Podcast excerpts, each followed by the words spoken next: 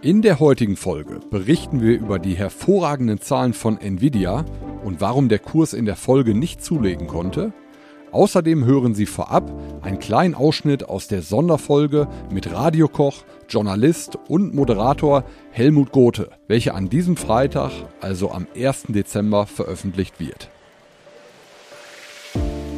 Märkte kompakt. Vermögen, regional, Vertrauen der VR Private Banking Podcast Ihrer VR Bank Westmünsterland. Es begrüßen Sie Marco Sotrop.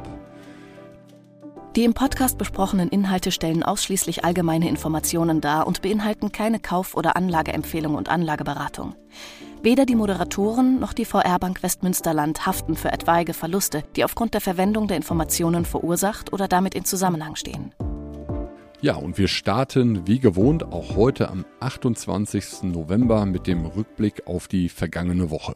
Eine abermals ordentliche Börsenwoche. Der DAX, der deutsche Leitindex, kann zulegen um 0,69 Prozent ist gestern etwas schwächer in die Woche gestartet und ringt aktuell mit der 16.000 Punkte Marke. Ähm, hat gestern Abend bei 15.966 Punkten, also leicht unter dieser Marke geschlossen. In Amerika die vergangene Woche sogar noch leicht besser. S&P 500 plus 1%, Nasdaq plus 0,89%. Auch der Goldpreis in der letzten Woche ähm, ordentlich Gas gegeben mit plus 1,09%. Auch im Goldpreis ging es gestern weiter aufwärts. Die Feinunze liegt liegt jetzt aktuell bei ungefähr 2010 US-Dollar. Das ist der höchste Stand seit zwölf Monaten, also wirklich ein ordentliches Niveau. Und ähm, die Anlageklasse der Kryptos, also stellvertretend hier mal der Bitcoin sei genannt, hat in der letzten Woche dann prozentual gesehen den größten Zuwachs sogar vorzuweisen mit 4,03 Prozent. Aktueller Stand etwas über 37.000 US-Dollar für einen Bitcoin. Ja, und die Renditen sind relativ unverändert zur letzten Woche ähm, nochmal leicht reduziert. US Treasuries 10 Jahre 4,38 Prozent und hier die zehnjährigen deutschen Staatsanleihen rentieren aktuell bei 2,54 Prozent. Ja, das soweit vielleicht zum Rückblick kurz auf die vergangene Woche. Und ja, ich glaube, René hatte es letzte Woche gesagt, ein Unternehmen, über das wir sicherlich ähm, dann oder womöglich berichten werden in der heutigen Folge und hat damit recht. Äh, das ist ähm, eben Nvidia, eines dieser großen äh, Big Seven Unternehmens aus den USA. Nvidia konkret ist der oder einer der größten Entwickler von Grafikprozessoren für ähm, oder und Chipsätzen für PCs, für Server, für Spielkonsolen und hat den Hauptsitz, wie soll es anders sein, in Kalifornien. Ganz interessant, Nvidia besitzt selbst überhaupt keine eigenen Fertigungsstätten, sondern ist ausschließlich tatsächlich für die Entwicklung dieser Chips verantwortlich. Die Produktion ähm, dieser Chips, die werden dann wiederum von anderen Firmen übernommen. Nvidia verfügt über 22.500 Mitarbeiter und ja, wahrscheinlich haben Sie alle den Namen im laufenden Jahr irgendwo schon mal im Zusammenhang mit den Börsen gehört, weil es, glaube ich, kein anderes Unternehmen gibt, zumindest nicht in dieser Größenordnung, welches so mit dem Hype um das Thema rund um die, das Thema künstlicher KI verbunden ist und auch entsprechend davon profitiert hat.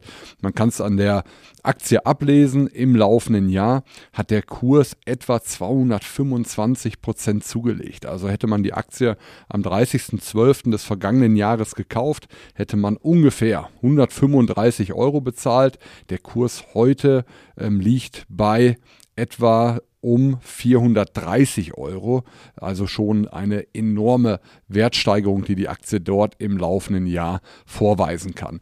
Ja, und äh, das liegt natürlich daran, dass die Zahlen, die das Unternehmen in diesem Jahr präsentiert hat, wirklich ähm, überragend gewesen sind. Man kann es nicht anders sagen. Zum ersten Quartal, zum zweiten Quartal und jetzt folgten dann eben die Zahlen zum dritten Quartal und auch die wurden dann eben mit Spannung erwartet. Und was soll man sagen? Trotz wieder oder auch weiter gestiegener Erwartungen durch diese enorm guten Zahlen im laufenden Jahr ähm, waren die Erwartungen eben auf einem sehr, sehr hohen Niveau und Nvidia hat es geschafft, sowohl im Umsatz als auch im Gewinn nochmal einen draufzulegen und die Prognosen jeweils zu übertreffen und das sogar relativ deutlich. Also der Umsatz im dritten Quartal lag bei 18,12 Milliarden US-Dollar. Die Erwartung lag bei 16,18 Milliarden. Also da sieht man schon mal eben gut gute 10% drüber und auch im Gewinn je Aktie 4 Dollar und 2 die Erwartungen mit 3,37 Dollar doch deutlich übertroffen prozentual, also noch mehr übertroffen als im Umsatz. Und ja, gut lief es im Umsatz, im Gewinn, vor allem mit dem ähm, sogenannten Data Center, also den Rechenzentren. Da hat der Umsatz gegenüber Vorjahr 279 Prozent zugelegt. Und auch das Gaming-Segment ähm, mit 81 Prozent plus zum Vorjahr, zum Quartal 3 2022 wirklich ähm, nochmal enorm steigern können. Also Gaming-Segment ähm, Nvidia hat beispielsweise auch eine Kooperation mit, mit Sony, stattet die, die Playstations mit den Chips entsprechend aus, ähm, aber ist natürlich in dem Bereich auch noch äh, viel, viel weiter dann entsprechend äh, vernetzt. Ja, ähm, das soweit mal einmal zu den überragenden Zahlen. Man muss allerdings auch etwas Wasser in den Wein schütten, denn Nvidia rechnet für das vierte Quartal doch mit relativ deutlichem Gegenwind. Hauptgrund sind die Exportbeschränkungen seitens der USA nach China und auch in andere Länder, aber vor allem natürlich natürlich nach China, großer Absatzmarkt. Und äh, diese negativen Einflüsse werden sich dann wahrscheinlich auch in den Zahlen widerspiegeln. Die Verkäufe in diese Länder werden deutlich zurückgehen. Aber, und das wieder positive Message, gleichzeitig werden wahrscheinlich ähm, ja, diese Verkäufe, die dann eben in die Länder nicht mehr erfolgen können, kompensiert werden können, eben in Exporte, im Wachstum in andere Regionen. Und äh, das ist dann natürlich wiederum trotzdem auch eine sehr, sehr gute Message, ähm, dass dieser Rückgang eben über Wachstum in anderen Regionen dann ausgeglichen werden kann. Umsatz im vierten Quartal soll bei 20 Milliarden Dollar liegen. Also man sieht, die Erwartungen wachsen dann eben mit den hervorragenden Zahlen weiter. Die Bruttomarge bereinigt bei 75 bis 76 Prozent. Auch das eine wahnsinnige Kennzahl. Ja, die Aktie verliert seit Bekanntgabe in der vergangenen Woche, ich glaube am Dienstag ist es gewesen, circa 3 Prozent bis heute. Also der Markt äh, sieht tats tatsächlich etwas mehr den getrübten Ausblick, den Nvidia äh, dann gibt als jetzt diese hervorragenden Zahlen. Man muss aber sagen, bevor die Zahlen bekannt gegeben wurden in den, den Tagen oder in den Wochen davor, sind nochmal irgendwo, ich glaube die 14 Tage davor, 20 Prozent Kurszuwachs erfolgt. Also da wurden äh, wahrscheinlich diese Zahlen, diese positiven Zahlen im gewissen Maße auch vorab vor Bekanntgabe der Zahlen in die Kurse eingepreist. Ja, die DZ Bank ähm, sagt auch klares Votum kaufen ähm, bei der Nvidia Aktie, hat den Fair Value auch nochmal hochgenommen auf jetzt 640 Dollar, lag vorher bei 615. Der Schlusskurs ähm, aktuell liegt bei ungefähr oder der aktuelle Kurs bei 500 äh, Dollar. Und so sieht man trotz dieses wahnsinnigen Laufes seitens der DZ Bank weiteres Potenzial wird entsprechend gesehen. Vor allem eben aufgrund der hohen Umsatzzuwächse, der verbesserten Ertragskraft und ähm, dass eben dieser Ausgleich des, des China-Rückganges eben über andere Regionen dann erfolgen kann. Allerdings auch, wenn ich hier das Kurs-Gewinn-Verhältnis sehe, mit 40,6 schon, ja, keine günstige Bewertung mehr. Aber das ist bei Nvidia im Endeffekt seit, seit Jahren der Fall. Sehr, sehr hohe Kurs-Gewinn-Verhältnisse. Und sie schaffen es zumindest bis heute immer wieder in äh, diese hohe Bewertung auch hineinzuwachsen. Ja, weil eben die Gewinne dann auch gleichzeitig weiter deutlich gesteigert werden können. Ja, das vielleicht soweit mal aus der Unternehmenswelt und äh, dann kommen wir zum regionalen Thema und im regionalen Thema haben wir heute, ja, ich glaube, man kann das schon sagen, etwas ganz Besonderes für Sie. Und zwar hatte ich kürzlich die Ehre, eine Sonderfolge zu sprechen oder ja, zu drehen mit dem Radiokoch, Journalist, Moderator Helmut Gothe wahrscheinlich vielen von Ihnen bekannt aus dem WDR.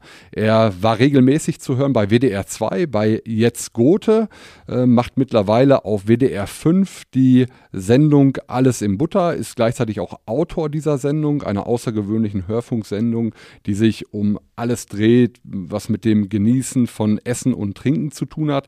Gleichzeitig ist Helmut Gothe Buchautor und Restaurantkritiker und ja, er kommt auch hier aus der Region. Er kommt aus ähm, Bottrop, hat das Abitur in Krefeld gemacht, studiert in Dortmund und wohnt mittlerweile in Köln. Und ja, ähm, wir haben einen kleinen Ausschnitt aus dieser Sonderfolge mal für Sie hier ähm, im Podcast mit drin. Hören Sie gerne mal rein.